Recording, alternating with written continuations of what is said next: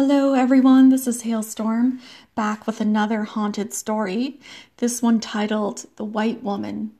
Placentia Bay has a fine tradition of ghostly legends, and one of the most poetic comes from the community of Arnold's Cove. It incorporates three well known reoccurring themes in ghost lore that of the lost lover, that of the lady in white, and that of the anniversary type of haunting, where an event happens every year on the same date. Sometime in the late 1800s, there were two young people who fell wildly in love. A wedding date was eventually scheduled for November 23rd. In a small community, a wedding was a cause for celebration, and all hands were excited. The young man was, like most men in Arnold's Cove, a fisherman. He would often be gone for months at a time without anyone hearing from him.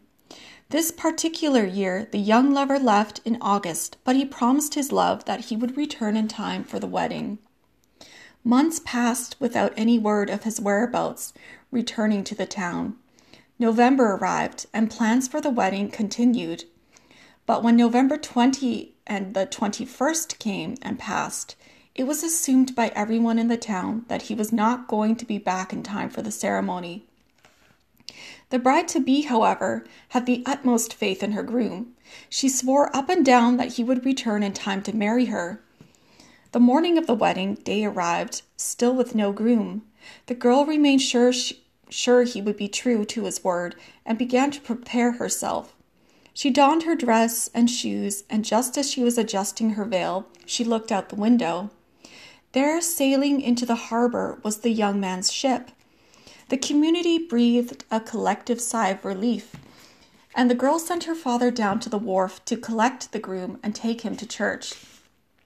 She was almost ready to leave for the church when her father returned with tears in his eyes and grim news. The vessel had been caught in a storm, and her promised one had drowned at sea. At first, the girl would not believe her father's words. She cried out that he would return and that she would be married that day. She left her house, still wearing her wedding dress, and ran toward the harbor.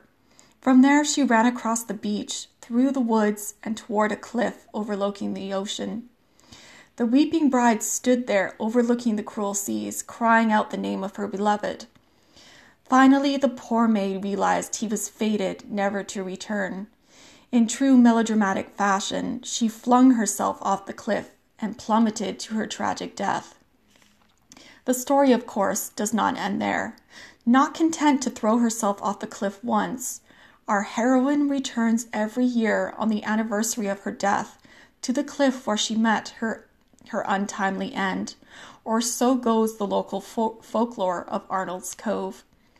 Her ghost wanders the cliff, clad in her wedding dress and veil, weeping and wailing through the afterlife, pining away for her lost love known locally as the White Woman.